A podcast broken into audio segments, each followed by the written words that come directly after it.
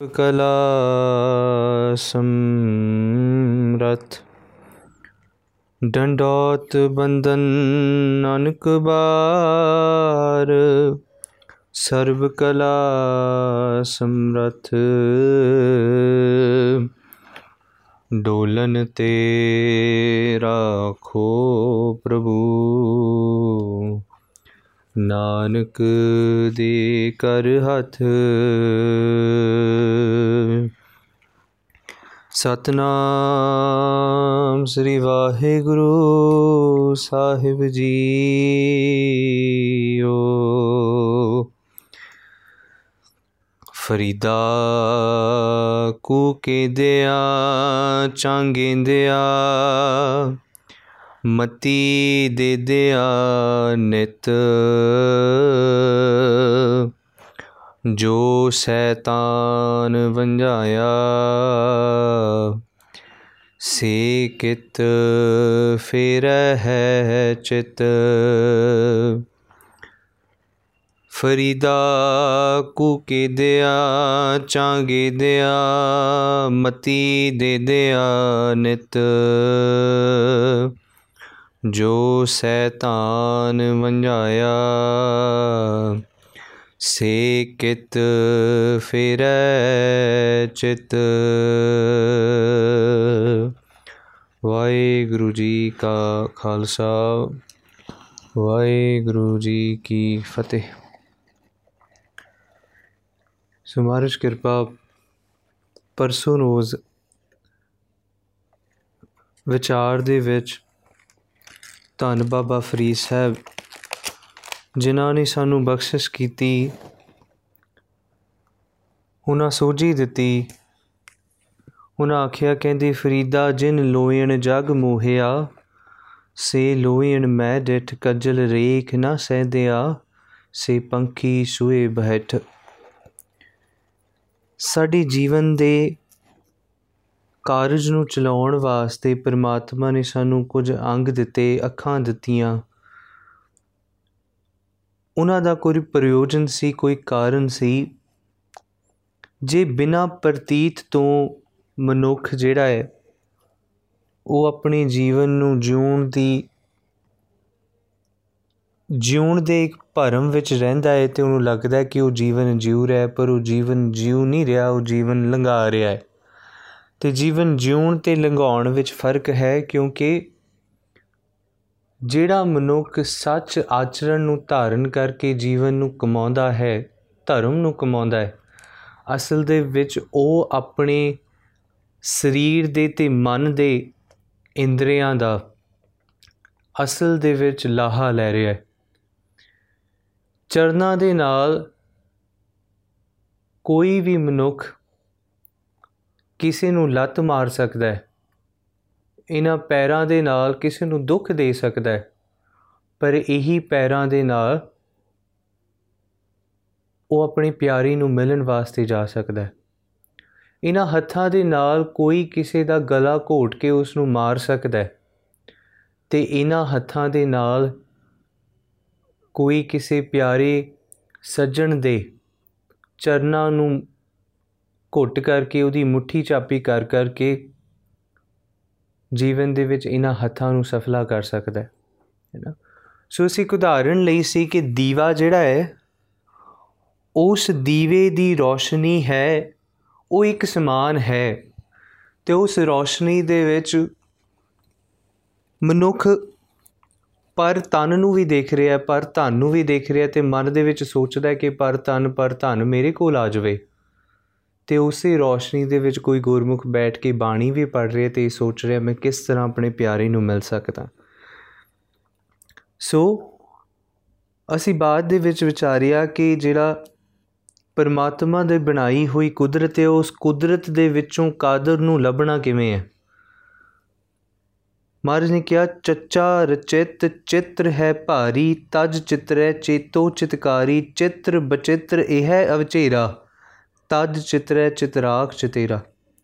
ਕਹਿੰਦੀ ਤੁਸੀਂ ਚਿੱਤਰ ਨੂੰ ਛੱਡ ਕਰਕੇ ਉਸ ਚਿੱਤਰਹਾਰ ਨੂੰ ਜਿਸ ਨੇ ਚਿੱਤਰ ਨੂੰ ਬਣਾਇਆ ਹੈ ਨਾ, ਤੁਸੀਂ ਉਸ ਵੱਲ ਆਪਣਾ ਚਿੱਤ ਟਿਕਾ ਲਓ ਤੇ ਤੁਹਾਡਾ ਜੀਵਨ ਜਿਹੜਾ ਹੈ ਉਹ ਆਨੰਦਮਈ ਹੋਵੇਗਾ। ਮਹਾਰਾਜ ਨੇ ਕਿਹਾ, ਕਹਿੰਦੇ ਜਬ ਜਰੀਏ ਤਬ ਹੋਏ ਭਸਮ ਤਰ ਰਹੇ ਕਿਰਮ ਦਲ ਖਾਈ ਕਾਚੀ ਗਾਗਰ ਨੀਰ ਭਰਤ ਹੈ ਜਾਂ ਤਨ ਕੀ ਇਹ ਬਡਾਈ ਕਿ ਤੂੰ ਮਾਣ ਨਾ ਕਰ। ਮਹਾਰਾਜ ਨੇ ਕਿਹਾ, ਤੂੰ ਕਾਹੇ ਦਰਬੈ ਬਾਵਲੀ? ਤੂੰ ਕਿਉਂ ਆਪਣੇ ਜੀਵਨ ਨੂੰ ਇਹ ਸੋਚ ਕਰਕੇ ਗੁਮਾਨ ਦੇ ਵਿੱਚ ਜੀ ਰਹੇ ਹੈ ਕਿ ਤੂੰ ਜੀਵਨ 'ਚ ਕੁਝ ਸੱਚ ਆਚਰਣ ਨੂੰ ਕਮਾਵੇਂਗਾ? ਤੂੰ ਜੀਵਨ 'ਚ ਸੱਚ ਆਚਰਣ ਨਹੀਂ ਕਮਾ ਰਿਹਾ, ਤੂੰ ਆਪਣੀ ਸਿਰਫ ਆਪਣੀ ਹੰਕਾਰ ਨੂੰ ਵਧਾ ਰਿਹਾ ਤੇ ਜਦੋਂ ਤੂੰ ਜੀਵਨ ਨੂੰ ਪਰਮਾਤਮਾ ਦੇ ਭੈ 'ਚ ਜੀਣਾ ਸਿੱਖੇਗਾ ਤੇ ਤੈਨੂੰ ਪਤਾ ਲੱਗੇਗਾ ਕਿ ਨਹੀਂ, ਇਹ ਜਿਹੜੇ ਅੰਗ ਨੇ, ਇਹ ਕਿਸੇ ਕਾਰਨ ਵਾਸਤੇ ਦਿੱਤੇ ਨੇ। ਤੇ ਤੈਨੂੰ ਇਸ ਗੱਲ ਦੀ ਸੋਝੀ ਵੀ ਸਤਿਗੁਰੂ ਦੇਣ ਤੇ ਤੈਨੂੰ ਜੀਵਨ ਜਿਉਣ ਦੀ ਜਾਚ ਆਵੇ। ਇਹ ਵਿਚਾਰ ਪਰਸੋਂ ਰੋਜ਼ ਫਰੀਦ ਸਾਹਿਬ ਨੇ ਸਾਨੂੰ ਬਖਸ਼ਿਸ਼ ਕੀਤੀ ਸੀ। ਸੋ ਅੱਜ ਦੀ ਵਿਚਾਰ, ਆਓ ਆਪਾਂ ਰਲ ਮਿਲ ਕੇ ਆਰੰਭ ਕਰੀਏ ਜੀ। ਫਰੀਦਾ ਕੋ ਕੇ ਦਿਆ, ਚਾਂਗੇ ਦਿਆ, ਮਤੀ ਦੇ ਦਿਆ ਨਿਤ। ਜੋ ਸ਼ੈਤਾਨ ਵੰਜਾਇਆ, ਸੇ ਕਿਤ ਫਿਰੈ ਚਿਤ। ਸੋ ਅੱਜ ਫਰੀਦ ਸਾਹਿਬ ਸਾਨੂੰ ਬਖਸ਼ਿਸ਼ ਕਰ ਰਹੇ ਨੇ। ਉਹ ਕਹਿੰਦੀ ਕਹਿੰਦੀ, ਕੂ ਕੇਂਦਿਆਂ ਚਾ ਗੇਂਦਿਆਂ। ਕਹਿੰਦੀ, ਕਈ ਲੋਕ ਨੇ ਸੰਸਾਰ ਦੇ ਵਿੱਚ ਜਿਹੜੇ ਬੜੇ ਉੱਚੀ ਉੱਚੀ ਹੌਕਾ ਲਾ ਕਰਕੇ, ਪ੍ਰਤਾੜਨਾ ਕਰ ਕਰਕੇ ਤੁਹਾਨੂੰ ਸਮਝਾਉਣ ਦਾ ਯਤਨ ਕਰਨਗੇ ਕਿ ਤੁਸੀਂ ਗਲਤ ਰਸਤੇ ਤੇ ਤੁਰੇ ਹੋ। ਕਈ ਲੋਕ ਤੈਨੂੰ ਆ ਕਰਕੇ ਸਮਝਾਉਣਗੇ ਕਿ ਨਹੀਂ, ਤੂੰ ਸਿਆਣਾ ਨਹੀਂ, ਮੈਂ ਸਿਆਣਾ ਜਿਹੜੀ ਮਤ ਮੈਂ ਤੈਨੂੰ ਦੇ ਰਿਹਾ ਇਹ ਚੰਗੀ ਏ, ਜਿਸ ਰਸਤੇ ਤੇ ਤੂੰ ਤੁਰਿਆ ਉਹ ਰਸਤਾ ਮਾੜਾ ਹੈ ਬਹੁਤ ਲੋਕ ਇਸ ਤਰ੍ਹਾਂ ਦੇ ਤੁਹਾਨੂੰ ਜੀਵਨ 'ਚ ਸਮਝਾਉਣ ਵਾਸਤੇ ਆਣਗੇ ਪਰ ਫਰੀਦ ਸਾਹਿਬ ਜੀ ਅੱਜ ਸਾਨੂੰ ਸਮਝਾਉਂਦੇ ਕਹਿੰਦੇ ਇੱਕ ਗੱਲ ਦਾ ਧਿਆਨ ਰੱਖਣਾ, ਜੋ ਸ਼ੈਤਾਨ ਵੰਜਾਇਆ ਸਿਕਿਤ ਫੇਰਾ ਚਿਤ। ਕਹਿੰਦੇ ਜਿਨ੍ਹਾਂ ਨੂੰ ਸ਼ੈਤਾਨ ਨੇ ਆ ਕਰਕੇ ਖਰਾਬ ਕਰ ਦਿੱਤਾ, ਤੇ ਉਹ ਉਹਨਾਂ ਦਾ ਮਨ ਜਿਹੜਾ ਹੈ ਉਹ ਪਰਮਾਤਮਾ ਤੋਂ ਟੁੱਟ ਗਿਆ। ਤੇ ਜਿਨ੍ਹਾਂ ਨੂੰ ਉਹ ਸ਼ੈਤਾਨ ਨੇ ਖਰਾਬ ਕੀਤਾ, ਉਹ ਆਪਣਾ ਚਿੱਤ ਉਸ ਪਰਮਾਤਮਾ ਵੱਲ ਕਿਵੇਂ ਮੋੜਨ? ਕਿਵੇਂ ਉਸ ਵੱਲ ਵਾਪਸ ਮੋੜ ਸਕਦੇ ਹੈ? ਇਹ ਵਿਚਾਰ ਫਰੀਦ ਸਾਹਿਬ ਜੀ ਅੱਜ ਸਾਨੂੰ ਬਖਸ਼ਿਸ਼ ਕਰ ਰਹੇ। ਸੋ ਆਓ ਥੋੜਾ ਜਿਹਾ ਵਿਸਤਾਰ ਨਾਲ ਸਮਝੀਏ ਕਿ ਅਸਲ ਫਰੀਦ ਸਾਹਿਬ ਜੀ ਸਾਨੂੰ ਕੀ ਸਮਝਾਉਣਾ ਚਾਹੁੰਦੇ ਨੇ ਅੱਜ।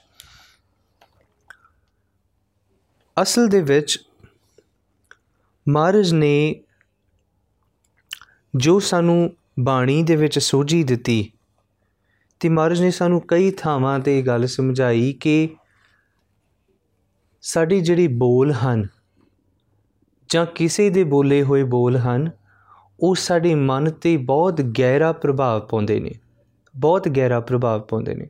ਭਾਵ, ਜੇ ਕੋਈ ਤੁਹਾਡੇ ਸਾਹਮਣੇ ਆ ਕੇ ਜੋਸ਼ ਭਰੇ ਬੋਲ ਬੋਲੇ ਤੇ ਤੁਹਾਡਾ ਮਨ ਜਿਹੜਾ ਉਹ ਜੋਸ਼ ਨਾਲ ਭਰਪੂਰ ਹੋ ਜਾਂਦਾ ਹੈ।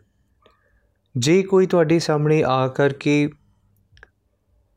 ਪ੍ਰੇਮ ਰਸ ਵਿੱਚ ਗੱਲਾਂ ਕਰੇ ਤੇ ਤੁਹਾਡਾ ਮਨ ਪ੍ਰੇਮ ਨਾਲ ਭਰ ਜਾਂਦਾ ਹੈ। ਜੇ ਕੋਈ ਆ ਕੇ ਕਿਸੇ ਦੀ ਨਿੰਦਿਆ ਕਰੇ ਤੇ ਤੁਹਾਡਾ ਅੰਤਰ ਮਨ ਜਿਹੜਾ ਉਹ ਨਿੰਦਿਆ ਨਾਲ ਭਰ ਜਾਂਦਾ ਹੈ। ਜੇ ਕੋਈ ਤ੍ਰਿਸ਼ਨਾ ਦੀਆਂ ਗੱਲਾਂ ਕਰੇ ਤੇ ਤੁਹਾਡਾ ਮਨ ਜਿਹੜਾ ਹੈ ਉਹ ਤ੍ਰਿਸ਼ਨਾ ਨਾਲ ਭਰ ਜਾਂਦਾ ਹੈ। ਜੇ ਕੋਈ ਡਰਾਉਣ ਦੀਆਂ ਗੱਲਾਂ ਕਰੇ ਤੇ ਤੁਹਾਡਾ ਮਨ ਜਿਹੜਾ ਉਹ ਡਰ ਨਾਲ ਭਰ ਜਾਂਦਾ ਹੈ। ਇਹ ਜਿਹੜੀ ਗੱਲ ਸਤਿਗੁਰੂ ਜੀ ਸਾਨੂੰ ਸਮਝਾ ਰਹੇ ਨੇ ਨਾ, ਉਹ ਇਹ ਹੈ ਕਿ ਬਾਹਰਲੀ ਬਾਹਰਲੇ ਬੋਲ ਜਿਹੜੇ ਨੇ, ਉਹ ਸਾਡੇ ਮਨ ਤੇ ਕਿੰਨਾ ਡੂੰਘਾ ਪ੍ਰਭਾਵ ਪਾਉਂਦੇ ਨੇ। ਕੰਨਾਂ ਤੋਂ ਸੁਣਨਾ ਔਰ ਸੁਣਨ ਦਾ ਮਹਾਤਮ ਜਿਹੜਾ ਹੈ ਉਹ ਬਹੁਤ ਉੱਚਾ ਹੈ ਬਾਣੀ ਦੇ ਵਿੱਚ।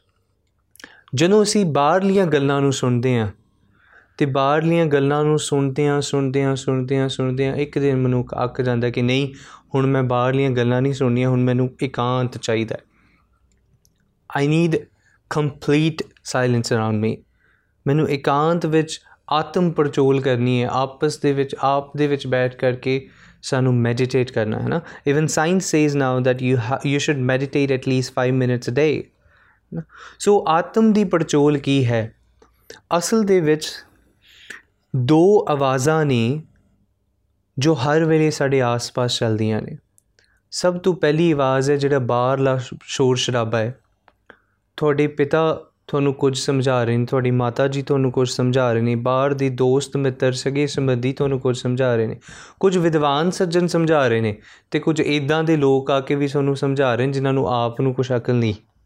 ਪਰ ਤੁਹਾਨੂੰ ਸਮਝਾਉਣ ਵਾਸਤੇ ਜ਼ਰੂਰ ਆਉਣਗੇ ਹੈਨਾ as you see now there are lots and lots of self-proclaimed doctors over the internet now. They don't have an mbbs degree, they're not doctors but ਉਹ ਕਰੋਨਾ ਵਾਇਰਸ ਨੂੰ ਟ੍ਰੀਟ ਕਰਨ ਦਾ ਇਲਾਜ ਦੱਸਦੇ ਪਏ। ਨੇ they might be right they might be wrong but still ਜ਼ਰੂਰੀ ਨਹੀਂ ਕਿ ਉਹ ਸੱਚ ਜਾਣਦੇ ਹੋਣ, ਪਰ they proclaim themselves to be the truth tellers ਕਿ ਉਸ ਨਹੀਂ, ਤੁਹਾਨੂੰ ਸੱਚ ਹੀ ਸੁਣਾ ਰਹੇ ਹਾਂ, ਜੋ ਤੁਸੀਂ ਕਰ ਰਹੇ ਹੋ, ਗਲਤ ਕਰ ਰਹੇ ਹੋ ਨਾ ਸਮਝਣਾ ਕੀ? ਕਿ ਬਾਹਰਲੀਆਂ ਜਿੰਨੀਆਂ ਆਵਾਜ਼ਾਂ ਨੇ, ਉਹਨਾਂ ਬਾਹਰਲੀਆਂ ਆਵਾਜ਼ਾਂ ਤੋਂ ਧਿਆਨ ਹਟੇ। ਤੇ ਅਸੀਂ ਉਹ ਆਵਾਜ਼ ਸੁਣ ਸਕਦੇ ਹਾਂ ਜਿਹੜੀ ਆਵਾਜ਼ ਸਾਡੇ ਮਨ ਦੇ ਵਿੱਚੋਂ ਨਿਕਲਦੀ ਹੈ। ਨਾ imagine this it's a very beautiful concept ਤੁਸੀਂ ਕਦੀ ਕੋਸ਼ਿਸ਼ ਕਰਨਾ, ਤੁਸੀਂ ਇੱਕ ਹਨੇਰੇ ਕਮਰੇ ਵਿੱਚ ਜਾਓ ਤੇ ਉਸ ਹਨੇਰੇ ਕਮਰੇ ਦੇ ਵਿੱਚ ਆਸ-ਪਾਸ ਕੋਈ ਆਵਾਜ਼ ਨਾ ਹੋਵੇ, ਕੋਈ ਰੋਸ਼ਨੀ ਨਾ ਹੋਵੇ, ਕੋਈ ਰੋਸ਼ਨੀ ਨਹੀਂ, ਕੋਈ ਆਵਾਜ਼ ਨਹੀਂ, ਇਕਾਂਤ ਹੈ। ਇਟਸ ਕੰਪਲੀਟ ਸਾਇਲੈਂਸ ਹੈ ਔਰ ਆਮ ਲੋਕ ਕੀ ਕਰਦੇ ਹੈ ਦੇ ਸਟਾਰਟ ਸਿੰਗਿੰਗ ਸਮਥਿੰਗ ਉਹ ਕੁਝ ਗਾਉਣ ਲੱਗ ਜਾਂਦੇ, ਕਿਉਂ? ਕਿਉਂਕਿ ਉਹਨਾਂ ਦੀ ਅੰਦਰ ਦੀ ਜਿਹੜੀ ਆਵਾਜ਼ ਹੈ ਨਾ, ਉਹ ਉੱਚੀ ਹੋ ਜਾਂਦੀ ਉਹ ਬਾਹਰ ਸੁਣਾਈ ਦੇਣ ਲੱਗ ਜਾਂਦੀ ਹੈ।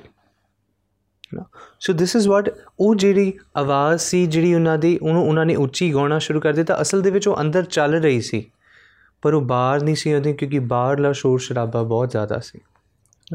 ਸੋ ਸਮਝਣਾ ਕੀ, ਕਿ ਦੋ ਸੁਣਨ ਦੇ ਤਰੀਕੇ ਨੇ ਭਾਵ ਕਿ ਦੋ ਚੀਜ਼ਾਂ ਨੇ ਜਿਹੜਾ ਆਸ-ਪਾਸ ਸਾਡੇ ਸਾਹਮਣੇ ਹਰ ਵੇਲੇ ਆਵਾਜ਼ਾਂ ਚੱਲਦੀਆਂ ਨੇ। ਪਰ ਉਹ ਸੁਣਨਾ, ਬਾਹਰਲਾ ਸੁਣਨਾ ਤੇ ਕੰਨਾਂ ਤੋਂ ਸੁਣਨਾ ਤੇ ਕੰਨਾਂ ਤੋਂ ਪਰੇ ਦਾ ਸੁਣਨਾ, ਇਹਨਾਂ ਦੋਨਾਂ 'ਚ ਫ਼ਰਕ ਹੈ। ਜਿਹੜਾ ਬਾਹਰਲਾ ਸੁਣਨਾ ਹੈ, ਉਸ ਵਾਸਤੇ ਤੁਹਾਨੂੰ ਕੰਨ ਚਾਹੀਦੇ ਨੇ, ਪਰ ਜਿਹੜੀ ਆਵਾਜ਼ ਤੁਹਾਡੇ ਅੰਦਰੋਂ ਆ ਰਹੀ ਹੈ, ਉਸ ਵਾਸਤੇ ਤੁਹਾਨੂੰ ਕੰਨ ਨਹੀਂ ਚਾਹੀਦੇ।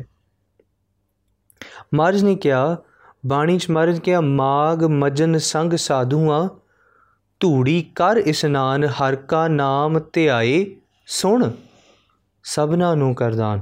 ਉਥੇ ਮਹਾਰਾਜ ਨੇ ਇੱਕ ਬਹੁਤ ਪਿਆਰਾ ਸ਼ਬਦ ਮਹਾਰਾਜ ਨੇ ਉਚਾਰਿਆ। ਮਹਾਰਾਜ ਕਹਿੰਦੇ, ਤੂੰ ਇੱਕ ਕੰਮ ਕਰ, ਤੂੰ ਹਰੀ ਕਾ ਨਾਮ ਧਿਆ ਮੈਡੀਟੇਟ ਕਰ। ਤੂੰ ਬੈਠ ਕਰਕੇ ਧਿਆਨ ਸਾਧਨਾ 'ਚ ਬੈਠ ਤੇ ਜਦੋਂ ਬੈਠੇਂਗਾ ਤੂੰ ਇੱਕ ਕੰਮ ਕਰ, ਉਸ ਨਾਮ ਨੂੰ ਸੁਣ ਜਿਹੜਾ ਤੇਰੇ ਅੰਦਰੋਂ ਆ ਰਿਹਾ। ਹਰ ਕਾ ਨਾਮ ਧਿਆਏ ਸੁਣ। ਸਭਨਾ ਨੂੰ ਕਰਦਾਨ ਮਰਦ ਨੇ ਕਿਹਾ, ਕਹਿੰਦੇ, ਇੱਕ ਗੱਲ ਜਿਹੜੀ ਉਹ ਜਿਹੜਾ ਸ਼ਬਦ ਹੈ ਨਾ, ਜਿਹੜਾ ਤੇਰੀ ਅੰਦਰੋਂ ਪ੍ਰਗਟ ਹੁੰਦਾ ਹੈ ਉਸ ਸ਼ਬਦ ਵਾਸਤੇ ਤੈਨੂੰ ਕੰਨਾਂ ਦੀ ਲੋੜ ਨਹੀਂ, ਬਾਹਰਲੇ ਕੰਨਾਂ ਦੀ ਲੋੜ ਨਹੀਂ, ਤੈਨੂੰ ਅੰਦਰ ਦੀ ਵਿਦ ਜਾਣ ਕਰਕੇ ਤੈਨੂੰ ਅੰਦਰ ਦਾ ਜਿਹੜਾ ਸ਼ਬਦ ਹੈ, ਉਸ ਨੂੰ ਸੁਣਨਾ ਹੈ। ਗੁਰੂ ਨਾਨਕ ਸਾਹਿਬ ਜੀ ਨੇ ਇੱਕ ਸ਼ਬਦ ਉਚਾਰਨ ਕੀਤਾ ਸੀ, ਮਹਾਰਾਜ ਨੇ ਕਿਹਾ, ਕਹਿੰਦੇ, ਕਾਜ਼ੀਆਂ ਬਾਹਮਣਾ ਕੀ ਗੱਲ ਥਕੀ? ਅਗਦ ਪੜੇ ਸੈਤਾਨ ਵੇ ਲਾ। ਲੋ ਮਨ ਕਿਹਾ, ਮੁਸਲਮਾਨੀਆਂ ਪੜੇ ਕਿਤਾਬਾਂ, ਕਸ਼ਟ ਮਰੇ, ਕਸ਼ਟ ਮੈਂ ਕਰੇ ਖੁਦਾਏ ਵੇ ਲਾ। ਲੋ ਹੁਣ ਇੱਥੇ ਮਨ ਕਿਹਾ, ਇੱਕ ਗੱਲ ਬੜੀ ਸਮਝਣ ਵਾਲੀ ਏ। ਦੇਖੋ, ਜਦੋਂ ਅਸੀਂ ਕੋਈ ਵੀ ਸ਼ਬਦ ਸੁਣਦੇ ਆ ਨਾ ਤੇ ਉਸ ਸ਼ਬਦ ਨੂੰ ਸੁਣਨ ਦੇ ਦੋ ਤਰੀਕੇ ਨੇ। ਪਹਿਲਾ ਤਰੀਕਾ ਹੈ ਉਸ ਸ਼ਬਦ ਨੂੰ ਕੰਨਾਂ ਦੇ ਨਾਲ ਸੁਣਨਾ ਤੇ ਦੂਸਰਾ ਤਰੀਕਾ ਹੈ ਉਸ ਸ਼ਬਦ ਨੂੰ ਆਪਣੀਆਂ ਸੁਰਤੀ ਨਾਲ ਸੁਣਨਾ, ਆਪਣੀ ਕੌਨਸ਼ੀਅਸਨੈਸ ਨਾਲ ਸੁਣਨਾ।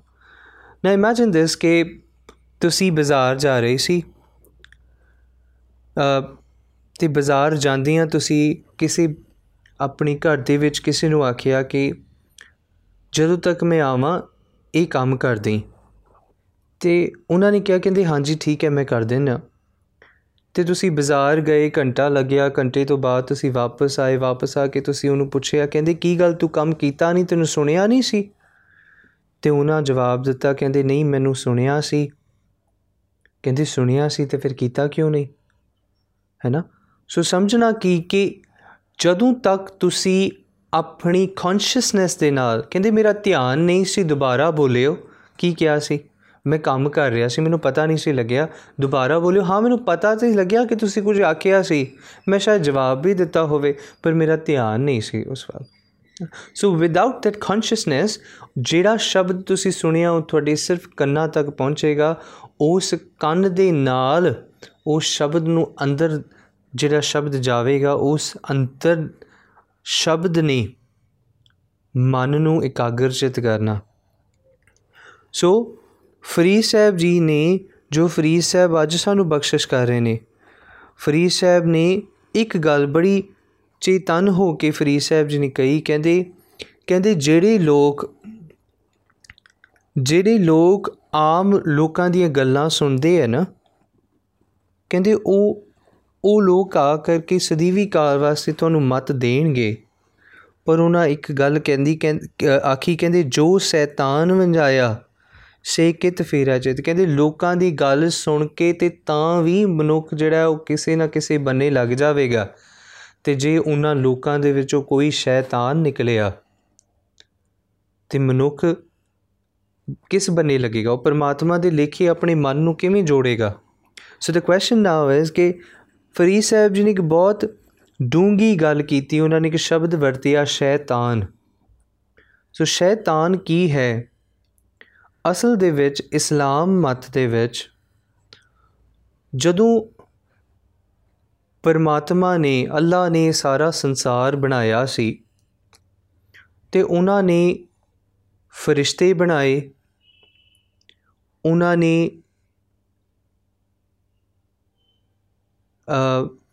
ਮਨੁੱਖ ਬਣਾਏ ਤੇ ਉਹਨਾਂ ਨੇ ਸ਼ੈਤਾਨ ਪੈਦਾ ਕੀਤਾ। ਅਸਲ ਦੇ ਵਿੱਚ ਹੋਇਆ ਕੀ ਸੀ? ਪਰਮਾਤਮਾ ਨੇ ਨੂਰ ਤੋਂ ਨੂਰੀ ਬਣਾਇਆ। ਨੂਰੀ ਭਾਵ ਫਰਿਸ਼ਤੇ, ਨੂਰ ਭਾਵ ਪਰਮਾਤਮਾ ਦੀ ਗੋਡਲੀ ਕ੍ਰੀਏਸ਼ਨ ਸੋ ਉਸ ਨੂਰ ਵਿੱਚੋਂ ਉਹਨਾਂ ਨੇ ਨੂਰੀ ਪੈਦਾ ਕੀਤੇ ਜਿਹੜੇ ਨੂਰੀ ਨੇ, ਉਹ ਫਰਿਸ਼ਤੇ ਨੇ। ਅਤੇ ਉਹਨਾਂ ਵਿੱਚੋਂ ਉਹਨਾਂ ਨੇ ਨਾਰ ਪੈਦਾ ਕੀਤੇ। ਨਾਰ ਬੇਸਿਕਲੀ ਨਾਰ ਦਾ ਇਸਲਾਮ ਦੇ ਵਿੱਚ ਮਤਲਬ ਹੈ ਅੱਗ। ਸੋ ਨਾਰ do not misunderstand it with ਨਾਰੀ, ਇਸਤਰੀ, ਕਿਉਂਕਿ ਬਾਣੀ ਦੇ ਵਿੱਚ ਨਾਰ ਦਾ ਸ਼ਬਦ ਦਾ ਅਰਥ ਕਿਤੇ ਕਿਤੇ ਨਾਰੀ ਆਉਂਦਾ ਹੈ ਕਿਤੇ ਕਿਤੇ ਪਾਣੀ ਵੀ ਨਾਰ ਦਾ ਮੀਨਿੰਗ ਹੈਗਾ। ਪਰ ਜਿਹੜਾ ਇਸਲਾਮ ਦੇ ਵਿੱਚ ਸ਼ਬਦ ਵਰਤਿਆ ਗਿਆ, ਉਥੇ ਨਾਰ ਸ਼ਬਦ ਹੈ, ਉਹਦਾ ਮਤਲਬ ਹੈ ਅੱਗ। ਸੋ ਜਿਹੜਾ ਅੱਗ ਦੇ ਵਿੱਚੋਂ ਉਹਨਾਂ ਨੇ ਸ਼ੈਤਾਨ ਨੂੰ ਪੈਦਾ ਕੀਤਾ। ਤੇ ਤੀਸਰਾ ਜਿਹੜਾ ਖਾਕ ਖਾਕ ਤੋਂ ਉਹਨਾਂ ਨੇ, ਮਿੱਟੀ ਤੋਂ ਉਹਨਾਂ ਨੇ ਬੰਦੇ ਨੂੰ ਪੈਦਾ ਕੀਤਾ, ਇਨਸਾਨ ਨੂੰ ਪੈਦਾ ਕੀਤਾ। ਇਹ ਜਦੋਂ ਤਿੰਨ ਬਣ ਗਏ ਤੇ ਉਹਨਾਂ ਨੇ ਕਿਹਾ, ਕਹਿੰਦੇ ਸਭ ਤੋਂ ਉੱਤਮ ਇਹਨਾਂ ਵਿੱਚੋਂ, ਫਰਿਸ਼ਤਿਆਂ ਵਿੱਚੋਂ, ਸ਼ੈਤਾਨ ਵਿੱਚੋਂ ਤੇ ਮਨੁੱਖਾਂ ਵਿੱਚੋਂ ਸਭ ਤੋਂ ਉੱਤਮ ਜਿਹੜਾ ਹੈ ਉਹ ਮਨੁੱਖ ਹੈ। ਕਿਉਂਕਿ ਖਾਕ ਤੋਂ ਪੈਦਾ ਹੋਇਆ ਹੈ। ਤੇ ਜਿਹੜਾ ਖਾਕ ਤੋਂ ਪੈਦਾ ਹੋਇਆ ਹੈ, ਉਹਨਾਂ ਨੇ ਕਿਹਾ, ਕਹਿੰਦੇ, ਇਹ, ਇਸ ਨੂੰ ਮੈਂ ਇੱਕ ਬਾਗ ਸੋਹਣਾ ਜਿਹਾ ਦਿਆਂਗਾ, ਬਹਿਸ਼ਤ ਦਾ ਬਾਗ। ਤੇ ਇਸ ਬਾਗ ਦੇ ਵਿੱਚ ਉਹ ਜਿਹੜਾ ਇਨਸਾਨ, ਉਹ ਰਵੇਗਾ। ਤੇ ਉਸ ਤੋਂ ਬਾਅਦ ਅਮਾਵਾ ਜਿਹੜੀ ਸੀ ਉਹ ਇਸਤਰੀ, ਤੇ ਉਹਨਾਂ ਨੇ ਜਿਹੜਾ ਖਾਕ ਤੋਂ ਅਬੂ ਅਲ ਬਸ਼ਰ ਪੈਦਾ ਕੀਤਾ, ਜਿਹਨੂੰ ਬਾਬਾ ਆਦਮ ਕਹਿੰਦੇ ਨੇ ਹੈਨਾ ਸੋ ਵੀ ਸੇ ਆਦਮ ਐਂਡ ਈਵ ਸੋ ਖਾਕ ਤੋਂ ਉਹਨਾਂ ਨੇ ਆਦਮ ਐਂਡ ਈਵ ਨੂੰ ਬਣਾਇਆ। ਸੋ ਉਹਨਾਂ ਨੂੰ ਬਹਿਸ਼ ਦੇ ਬਾਗ ਵਿੱਚ ਰੱਖਿਆ। Waheguru please let's let's not understand this from a Gurmat's perspective ਕਿਉਂਕਿ ਫਰੀਦ ਸਾਹਿਬ ਜੀ ਨੇ, ਜਿੱਦਾਂ ਆਪ ਜੀ ਨੂੰ ਪਹਿਲਾਂ ਵੀ ਬੇਨਤੀ ਕੀਤੀ ਸੀ ਕਿ ਫਰੀਦ ਸਾਹਿਬ ਜੀ ਨੇ ਕੁਝ ਉਦਾਹਰਨਾਂ ਇਸਲਾਮ ਮਤ ਤੋਂ ਲਈਆਂ ਨੇ ਤੇ ਸਾਨੂੰ ਅਰਥ ਵਾਚਣ ਵਾਸਤੇ ਉਹਨਾਂ ਉਦਾਹਰਨਾਂ ਨੂੰ ਸਮਝਣਾ ਪਵੇਗਾ ਤਾਂ ਸਾਨੂੰ ਸਮਝ ਆਏਗੀ ਕਿ ਫਰੀਦ ਸਾਹਿਬ ਜੀ ਨੇ ਉਹ ਉਦਾਹਰਨਾਂ ਕਿਉਂ ਲਈਆਂ ਨੇ। ਸੋ ਇਹ ਜਿਹੜੀ ਡਿਸਕਸ਼ਨ ਅਸੀਂ ਹੁਣੇ ਕਰ ਰਹੇ ਹਾਂ, ਇਹ ਗੁਰਮਤ ਦੇ ਸਿਧਾਂਤ ਅਨੁਸਾਰ ਨਹੀਂ ਹੈ, ਇਹ ਇਸਲਾਮ ਮਤ ਦੇ ਅਨੁਸਾਰ ਹੈ, so we have to understand it from that perspective ਠੀਕ ਹੈ ਜੀ? ਸੋ ਅਬੂ ਅਲ ਬਸ਼ਰ ਜਿਹੜਾ ਸੀ ਬਾਬਾ ਆਦਮ ਤੇ ਅਮਾਵਾ ਜਿਹੜੀ ਸੀ ਉਹ ਈਵ ਤੇ ਉਹਨਾਂ ਨੇ ਉਹ ਜਿਹੜਾ ਬਹਿਸ਼ਤ ਦੇ ਬਾਗ ਦੇ ਵਿੱਚ ਉਹਨਾਂ ਨੂੰ ਥਾਪਿਆ। ਬਣਾਇਆ ਤੇ ਉਹਨਾਂ ਨੂੰ ਭੇਜ ਦਿੱਤਾ, ਉਹਨਾਂ ਨੇ ਹਵਾਲੇ ਕਰ ਦਿੱਤਾ ਤੇ ਉਸ ਤੋਂ ਬਾਅਦ ਅ ਜਿਹੜੀ ਪਰਮਾਤਮਾ ਨੇ ਇਹ ਕਿਹਾ ਕਿ ਜਿਹੜੇ ਨੂਰੀ ਨੇ, ਭਾਵ ਜਿਹੜੇ ਫਰਿਸ਼ਤੇ ਨੇ ਤੇ ਜਿਹੜੇ ਨਾਰ ਨੇ, ਭਾਵ ਸ਼ੈਤਾਨ ਹੈ, ਉਹ ਇਸ ਖਾਕ ਦੇ ਬਣਾਏ ਹੋਏ ਬਾਬਾ ਆਦਮ ਦੇ ਚਰਨਾਂ 'ਚ ਡਿੱਗਣ ਤੇ ਇਹਨਾਂ ਨੂੰ ਆਪਣਾ, ਆਪਣੀ ਤੋਂ ਵੱਡਾ ਮੰਨਣ। ਜੋ ਜਿਹੜੇ ਫਰਿਸ਼ਤੇ ਸਨ, ਉਹਨਾਂ ਨੇ ਤੇ ਆਪਣਾ ਸਿਰ ਨਿਵਾ ਦਿੱਤਾ, ਪਰ ਜਿਹੜਾ ਸ਼ੈਤਾਨ ਸੀ ਉਸ ਨੇ ਮਨਾ ਕਰ ਦਿੱਤਾ, ਮੁਨਫੀ ਕਰ ਦਿੱਤਾ ਕਿ ਨਹੀਂ, ਮੈਂ ਜਿਹੜਾ ਇਹਨਾਂ ਦੇ ਅੱਗੇ ਮੈਂ ਆਪਣਾ ਸੀਸ ਨਹੀਂ ਝੁਕਾਵਾਂਗਾ। ਤੇ ਜਦੋਂ ਇਹ ਗੱਲ ਹੋਈ ਤੇ ਉਸ ਦਿਨ ਤੋਂ ਆਦਮੀ ਇਨਸਾਨ, ਮਨੁੱਖ ਤੇ ਸ਼ੈਤਾਨ ਦੇ ਵਿੱਚ ਇੱਕ ਜੰਗ ਹੈ। ਪਰਮਾਤਮਾ ਨੇ ਉਸ ਤੋਂ ਬਾਅਦ ਸ਼ੈਤਾਨ ਨੂੰ ਆਪਣੀ ਤੋਂ ਵੱਖਰਾ ਕਰ ਦਿੱਤਾ ਅਲੱਗਾ ਕਰ ਦਿੱਤਾ ਤੇ ਉਸ ਤੋਂ ਬਾਅਦ ਜਿਹੜਾ ਸ਼ੈਤਾਨ ਹੈ ਉਹ ਕਹਿੰਦਾ ਹੈ ਕਿ ਮੈਂ, ਮੈਨੂੰ ਮਨੁੱਖਾ ਕਰਕੇ ਪਰਮਾਤਮਾ ਤੋਂ ਵੱਖ ਹੋਣਾ ਪਿਆ ਤੇ ਮੈਂ ਹੁਣ ਮਨੁੱਖਾਂ ਨੂੰ ਜਿਹੜਾ ਹੈ ਉਹ ਪਰਮਾਤਮਾ ਦੇ ਕੋਲ ਨਹੀਂ ਜਾਣ ਦਿਆਂਗਾ। ਪਰਮਾਤਮਾ ਨਾਲ ਮਿਲਣ ਨਹੀਂ ਦਿਆਂਗਾ, ਆਪਣਾ ਮਨ ਪਰਮਾਤਮਾ ਨਾਲ ਜੋੜਨ ਨਹੀਂ ਦਿਆਂਗਾ। ਇਹ ਸ਼ੈਤਾਨ ਦੀ ਉਹਨੇ ਇੱਕ ਪ੍ਰਣ ਲਿਆ। ਸੋ ਉਹ ਜਿਹੜਾ ਸ਼ੈਤਾਨ ਹੈ, ਅਸਲ ਦੇ ਵਿੱਚ ਉਹ ਵੈਰੀ ਹੈ। ਉਹਨਾਂ ਲੋਕਾਂ ਦਾ, ਉਹ ਦੁਸ਼ਮਣ ਹੈ ਉਹਨਾਂ ਲੋਕਾਂ ਦਾ ਜਿਹੜਾ ਪਰਮਾਤਮਾ ਨੂੰ ਮਿਲਣਾ ਚਾਹੁੰਦੇ ਨੇ। ਠੀਕ? ਸੋ ਫਰੀਦ ਸਾਹਿਬ ਜੀ ਨੇ ਇੱਥੇ ਸ਼ਬਦ ਵਰਤਿਤ ਕੀਤਾ, ਸ਼ੈਤਾਨ। ਉਹਨਾਂ ਕਿਹਾ, ਕਹਿੰਦੇ, ਉਹ ਲੋਕ ਨਹੀਂ ਚਾਹੁੰਦੇ, ਜਿਹੜੇ ਲੋਕ ਨਹੀਂ ਚਾਹੁੰਦੇ ਕਿ ਤੁਸੀਂ ਪਰਮਾਤਮਾ ਨਾਲ ਮਿਲੋ, ਜਦੋਂ ਉਹ ਤੁਹਾਡੇ ਮੱਥੇ ਲੱਗ ਜਾਣ ਤੇ ਤੁਸੀਂ ਪਰਮਾਤਮਾ ਨਾਲ ਕਿਵੇਂ ਮਿਲ ਸਕਦੇ ਹੋ? ਇੱਕ ਸਵਾਲ ਫਰੀਦ ਸਾਹਿਬ ਛੱਡ ਗਏ ਸਾਡੇ ਵਾਸਤੇ। ਤੇ ਉਹ ਗੱਲ ਜੀ ਹੋਈ ਸੀ, ਹੈ ਨਾ? ਸੋ ਜੇ ਅਸੀਂ ਇਸੇ ਨੂੰ ਗੁਰਮਤ ਪਰਸਪੈਕਟਿਵ ਨਾਲ ਸਮਝਣਾ ਹੋਵੇ ਤੇ ਮਹਾਰਾਜ ਨੇ ਬਾਣੀ ਦੇ ਵਿੱਚ ਬਹੁਤ ਸਾਰੇ ਉਦਾਹਰਨ ਦਿੱਤੇ ਨੇ।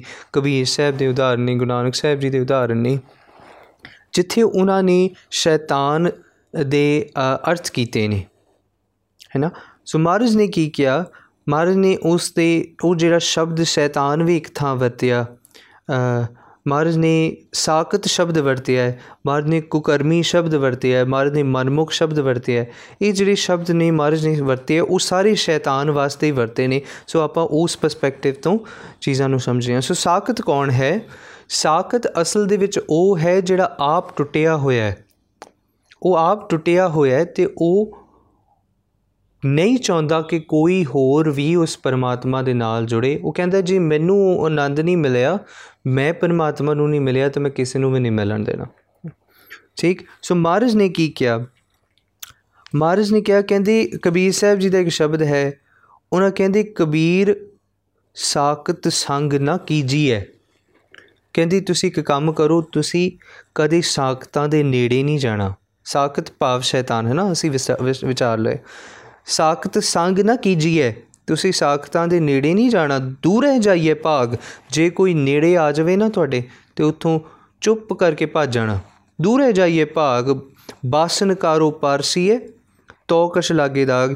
ਕਹਿੰਦੀ, ਜੇ ਕੋਈ ਭਾਂਡਾ ਗੰਦਾ ਹੈ ਗੰਦਾ ਭਾਂਡਾ ਹੈ ਕਾਲਾ ਭਾਂਡਾ ਹੈ ਕਹਿੰਦੀ, ਜੇ ਕਾਲੇ ਭਾਂਡੇ ਨੂੰ ਹੱਥ ਲਾਉਂਗੇ ਤੇ ਦਾਗ ਲੱਗਣਗੇ ਲੱਗਣਗੇ।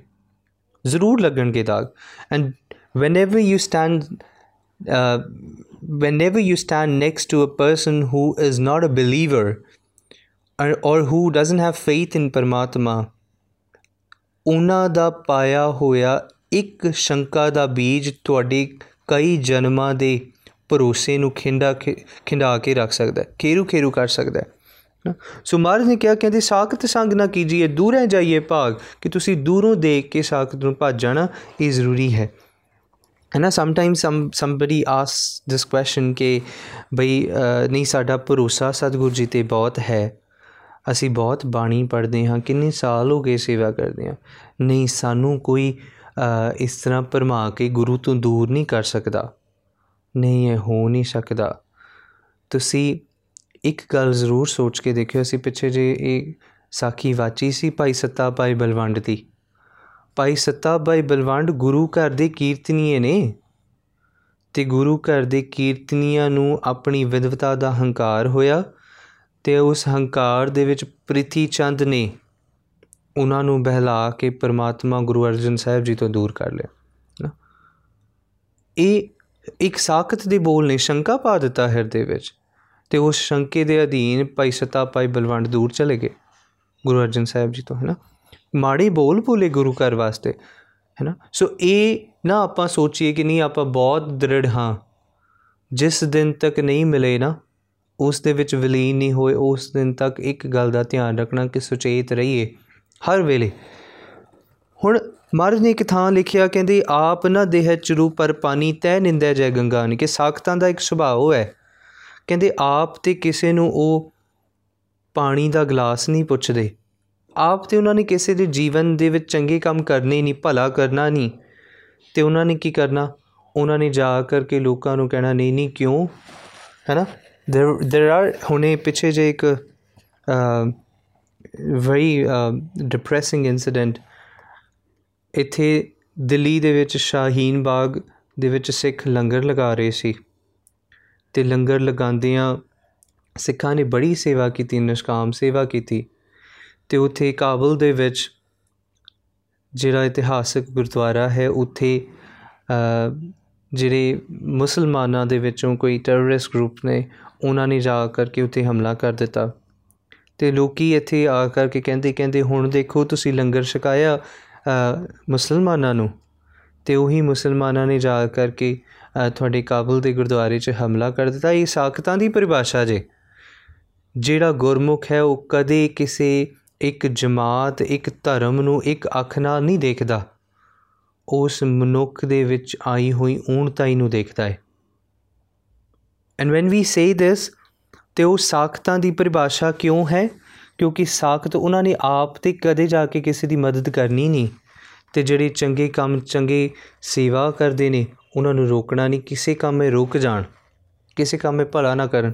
ਤੇ ਜਿਹੜੇ ਬਾਣੀ ਨਹੀਂ ਪੜਦੇ ਜਿਹੜੇ ਆਪ, ਜਿਨ੍ਹਾਂ ਨੇ ਅੱਜ ਤੱਕ ਕਦੇ ਜਪਜੀ ਸਾਹਿਬ ਦੀ ਬਾਣੀ ਪੜ੍ਹ ਕੇ ਨਹੀਂ ਦੇਖੀ, ਉਹ ਕਹਿੰਦੀ, ਜਪਜੀ ਸਾਹਿਬ 'ਚ ਕੀ ਰੱਖਿਆ ਜੀ? ਨਾ ਪੜੋ ਉਹਨਾਂ ਨੇ, ਜਿਨ੍ਹਾਂ ਨੇ ਅੱਜ ਤੱਕ ਕਦੇ ਮੂਲ ਮੰਤਰ ਦਾ ਪਾਠ ਨਹੀਂ ਕੀਤਾ 5 ਮਿੰਟ ਬੈ ਕੇ ਕਿਤੇ ਸਿਮਰਨ ਨਹੀਂ ਕੀਤਾ, ਉਹ ਕਹਿੰਦੇ, ਸਿਮਰਨ 'ਚ ਕੀ ਰੱਖਿਆ ਕੋਈ ਕਹਿੰਦਾ, ਸੇਵਾ 'ਚ ਕੀ ਰੱਖਿਆ ਕੋਈ ਕਹਿੰਦਾ, ਗੁਰੂ ਕਰਕੇ ਦਰਸ਼ਨਾਂ 'ਚ ਕੀ ਰੱਖਿਆ ਕਹਿੰਦੇ, ਗੁਰੂ ਕੇ ਸਰੋਵਰਾਂ 'ਚ ਕੀ ਰੱਖਿਆ ਕਹਿੰਦਾ, ਸ੍ਰੀ ਦਰਬਾਰ ਸਾਹਿਬ ਵਿੱਚ ਕੀ ਰੱਖਿਆ ਕਿਉਂ? ਇਹ ਸਾਖਤਾਂ ਦੀ ਪਰਿਭਾਸ਼ਾ ਹੈ, ਕਿਉਂਕਿ ਸਾਖਤ ਜਿਹੜਾ ਹੈ ਨਾ ਉਹਨਾਂ ਦੇ ਆਪਣੇ ਹਿਰਦੇ ਸੁੱਕੇ ਨੇ ਤੇ ਜਿਨ੍ਹਾਂ ਦੇ ਆਪਣੇ ਹਿਰਦੇ ਸੁੱਕੇ ਉਹ ਕਹਿੰਦੇ ਦੂਜਿਆਂ ਦੇ ਘਰਾਂ 'ਚ ਆਨੰਦ ਕਿਵੇਂ ਆਏ? ਮਹਾਰਾਜ ਨੇ ਕਿਹਾ, ਕਹਿੰਦੇ, ਆਪ ਨਾ ਦੇਹ ਚਰੂ ਪਰ ਪਾਣੀ, ਤਹਿ ਨਿੰਦੈ, ਜੈ ਗੰਗਾ ਅਨੁਸਾਕਤ, ਉਹ ਨਹੀਂ ਕਿ ਸਿਰਫ ਰੋਕੇ। ਰੋਕਦਾ ਤੇ ਹੈ, ਪਰ ਉਸ ਤੋਂ ਵੀ ਅੱਗੇ ਦੀ ਗੱਲ ਕਰਦਾ, ਉਹ ਕੀ ਕਰਦਾ? ਉਹ ਉਹਨਾਂ ਨੂੰ ਨਿੰਦਣਾ ਸ਼ੁਰੂ ਕਰ ਦਿੰਦਾ। ਇਹ ਨਹੀਂ ਕਿ ਤੁਸੀਂ ਲੋਕਾਂ ਨੂੰ ਸਿਰਫ ਰੋਕਿਆ ਕਿ ਨਹੀਂ, ਬਾਣੀ ਨਾ ਪੜੋ ਉਹ ਬਾਣੀ ਦੀ ਨਿੰਦਿਆ ਸ਼ੁਰੂ ਕਰ ਦਿੱਤੀ ਉਹਨਾਂ। ਉਹਨਾਂ ਨੇ ਨਿੰਦਿਆ ਸ਼ੁਰੂ ਕਰ ਦਿੱਤੀ ਕਿ ਨਹੀਂ ਜੀ, ਇਹ ਬਾਣੀ ਨਹੀਂ, ਉਹ ਬਾਣੀ ਨਹੀਂ, ਇਹ ਨਹੀਂ ਪੜਨਾ ਚਾਹੀਦਾ। ਰਰਾਸ ਸਾਹਿਬ, ਇਹ ਨਹੀਂ ਪੜਨਾ ਚਾਹੀਦਾ। ਛੋਟਾ ਪੜਨਾ ਚਾਹੀਦਾ, ਵੱਡਾ ਪੜਨਾ ਚਾਹੀਦਾ। ਉਹਨਾਂ ਬਾਣੀ ਦੀ ਨਿੰਦਿਆ ਸ਼ੁਰੂ ਕਰ ਦਿੱਤੀ। And this is what is the problem ਕਿਉਂਕਿ ਸਾਖਤ ਜਿਹੜਾ ਹੈ, ਉਸ ਦਾ ਹਿਰਦਾ ਜ਼ਹਿਰ ਨਾਲ ਭਰਿਆ ਹੈ। ਉਹ ਨਹੀਂ ਚਾਹੁੰਦਾ ਕਿ ਹੋਰ ਪੁਰਖ ਪਰਮਾਤਮਾ ਦੇ ਨਾਲ ਜੁੜੇ ਤੇ ਉਸ ਜ਼ਹਿਰ ਦੇ ਵਿੱਚ ਹੀ ਅੰਦਰੋਂ ਕੁੜਦਾ ਹੈ, ਕਿਉਂਕਿ ਉਹ ਬਣਿਆ ਅੱਗ ਤੋਂ ਹੈ ਨਾ। ਆਪਾਂ ਜ਼ਿਕਰ ਕੀਤਾ ਇਸਲਾਮ ਮਤ ਦੇ ਅਨੁਸਾਰ, ਸ਼ੈਤਾਨ ਨੂੰ ਅੱਗ ਤੋਂ ਪੈਦਾ ਕੀਤਾ ਪਰਮਾਤਮਾ ਨੇ ਤੇ ਉਸ ਸਾਖਤ ਦੇ ਹਿਰਦੇ ਵਿੱਚ ਵੀ ਹਉਮੈ ਦੀ ਹੰਕਾਰ ਦੀ ਅੱਗ ਹੈ। ਕਿਸ ਤਰ੍ਹਾਂ? ਮਾਰਨੇ ਕਿਹਾ, ਸਾਖਤ ਹਰ ਰਸਾਦ ਨਾ ਜਾਣਿਆ। ਕਿ ਸਾਖਤ ਨੇ ਉਸ ਪਰਮਾਤਮਾ ਦੇ ਰਸ ਦਾ ਸਵਾਦ ਨਹੀਂ ਚਖਿਆ ਕਦੇ। ਤਿੰਨ ਅੰਤਰ ਹਉਮੈ ਕੰਡਾ ਹੈ, ਉਸ ਦੇ ਅੰਦਰ ਇੱਕ ਕੰਡਾ ਹੈ। ਕੰਡਾ ਹੈ, ਉਹ ਉਹ ਕੰਡਾ ਕਿਸ ਚੀਜ਼ ਦਾ? ਹਉਮੈ ਦਾ ਕੰਡਾ। ਉਹ ਕਹਿੰਦਾ, ਨਹੀਂ, ਮੇਰੇ ਤੋਂ ਵੱਡਾ ਵਿਦਵਾਨ ਕੋਈ ਨਹੀਂ। ਮੇਰੇ ਤੋਂ ਵੱਡਾ ਸਿਆਣਾ ਕੋਈ ਨਹੀਂ। ਮੇਰੇ ਤੋਂ ਵੱਡਾ ਧਰਮੀ ਕੋਈ ਨਹੀਂ। ਮਾਰ ਨੇ ਕਿਹਾ, ਜਿਉਂ-ਜਿਉਂ ਚੱਲੇ, ਚੁੱਭੈ, ਦੁੱਖ ਪਾਵੇ, ਜਮਕਾਲ, ਸਹਿ ਸੇ ਡੰਡਾ ਹੈ। ਕਿ ਜਿੱਦਾਂ ਜਿੱਦਾਂ ਉਹ ਸਾਖਤ ਚੱਲਦਾ ਹੈ ਨਾ, ਉਸ ਨੂੰ ਉਹ ਹਉਮੈ ਦਾ ਕੰਡਾ ਚੁੱਭਦਾ ਹੈ।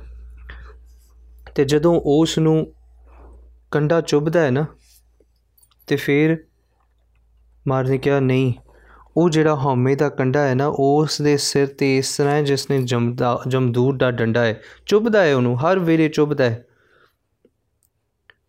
ਇੱਕ ਗੱਲ ਅਸੀਂ ਜ਼ਰੂਰ ਚੇਤਾ ਰੱਖੀਏ ਕਿ ਜਿੱਦਾਂ ਦੀ ਸੰਗਤ ਉਦਾਂ ਦੀ ਰੰਗਤ ਜੀਵਨ 'ਚ ਬਣੇਗੀ। ਮਹਾਰਾਜ ਨੇ ਕਿਹਾ, ਇੱਕ ਇੱਕ ਪਾਸੇ ਮਹਾਰਾਜ ਬਾਣੀ 'ਚ ਕਹਿੰਦੇ ਕਹਿੰਦੇ ਜਦੋਂ ਕੋਈ ਸੰਤ ਮਿਲੇ ਨਾ, ਕੋਈ ਗੁਰਸਿੱਖ, ਕੋਈ ਗੁਰੂ ਪਿਆਰਾ ਮਿਲੇ ਉਸ ਦੇ ਨਾਲ ਬੈਠ ਕਰਕੇ ਵਿਚਾਰਾ ਕਰਨੀਆਂ। ਉਸ ਵੇਲੇ ਸਮੇਂ ਨਹੀਂ ਦੇਖਣਾ। ਉਸ ਵੇਲੇ ਇਹ ਨਹੀਂ ਦੇਖਣਾ ਕੰਮ ਕੁਝ ਹੋਰ ਵੀ ਹੈ।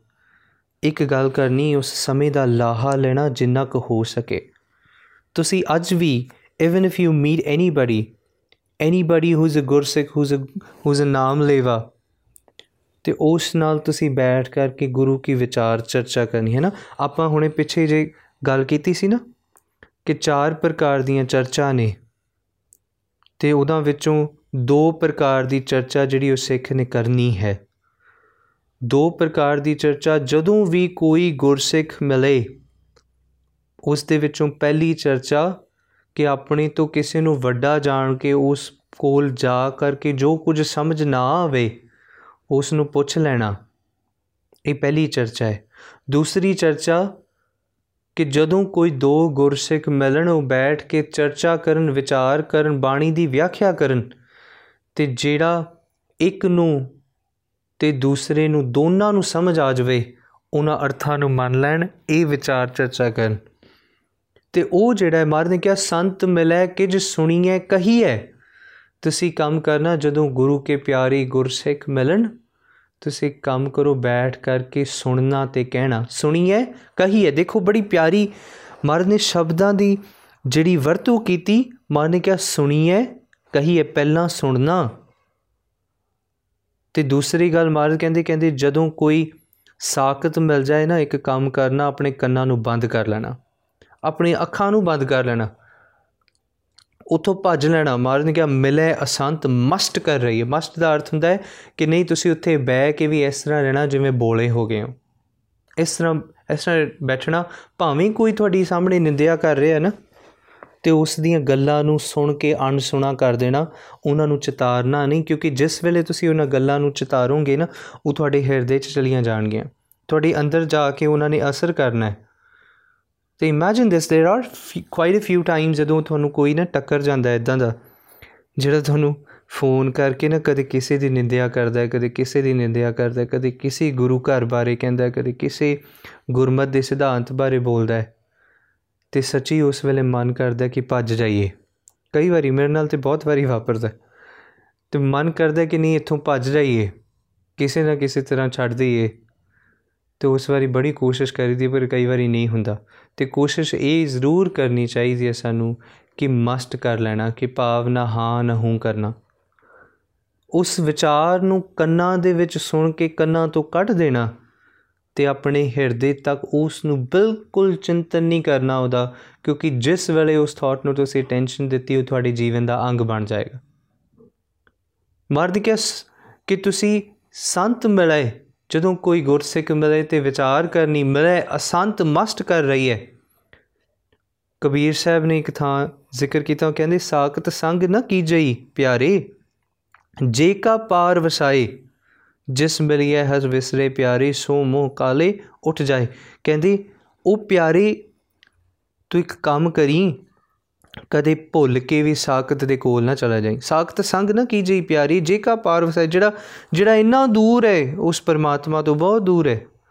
ਜਿਸ ਮਿਲ ਗਿਆ ਹਰ ਵਿਸਰੇ ਵਿੱਚ, ਜਿਹਨੂੰ ਮਿਲ ਕੇ ਮੇਰਾ ਪਿਆਰਾ ਵਿਸਰ ਜਾਵੇ, ਸੋ ਮੋਹ ਕਾਲੇ ਉੱਠ ਜਾਏ। ਉਹਨਾਂ ਨੇ ਤੇ ਆਪਣਾ ਮੂੰਹ ਕਾਲਾ ਕਰਾਣਾ ਹੀ ਹੈ। ਤੁਹਾਨੂੰ ਵੀ ਤੁਹਾਡੇ ਜੀਵਨ ਨੂੰ ਹੀ ਦਾਗ ਲਾਉਣਗੇ। ਤੂੰ ਕੰਮ ਕਰੀ ਚੇਤਨ ਨਹੀਂ, ਜੀਵਨ 'ਚ ਕੁਝ ਮਾੜੇ ਕਰਮ ਨਾ ਕਰੀ। ਹੁਣ ਇੱਕ ਉਦਾਹਰਨ ਮਾਰਨ ਨੇ ਨਾ ਬਹੁਤ ਪਿਆਰਾ ਦਿੱਤਾ ਬਾਣੀ 'ਚ ਕਬੀਰ ਸਾਹਿਬ ਜੀ ਨੇ।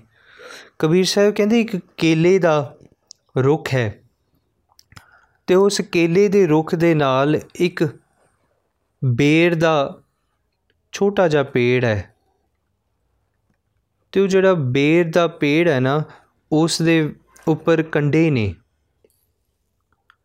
ਤੇ ਜਿਹੜੇ ਕੰਡੇ ਲੱਗੇ ਨੇ ਨਾ, ਜਦੋਂ ਹਵਾ ਚੱਲਦੀ ਹੈ ਤੇ ਉਹ ਜਿਹੜਾ ਕੇਲੇ ਦਾ ਕੇਲੇ ਦੇ ਪੱਤੇ ਨੇ, ਕਿਉਂਕਿ ਵੱਡੇ ਹੁੰਦੇ ਨੇ ਤੇ ਹਵਾ ਕਰਕੇ ਬਹੁਤ ਜ਼ਿਆਦਾ ਹਿਲਦੇ ਨੇ। ਤੇ ਉਹ ਹਿਲਣ ਕਰਕੇ ਜਿਹੜੇ ਬੇਰੀਆਂ ਬੇਰੀ ਦੇ ਵਿੱਚ ਲੱਗੇ ਹੋਏ ਕੰਡੇ ਨੇ, ਉਹਨਾਂ ਕੇਲੇ ਦੇ ਪੱਤੀਆਂ ਨੂੰ ਚੀਰ ਕੇ ਰੱਖ ਦਿੰਦਾ ਹੈ। ਖੇਰੂ ਖੇਰੂ ਕਰ ਦਿੰਦਾ ਹੈ।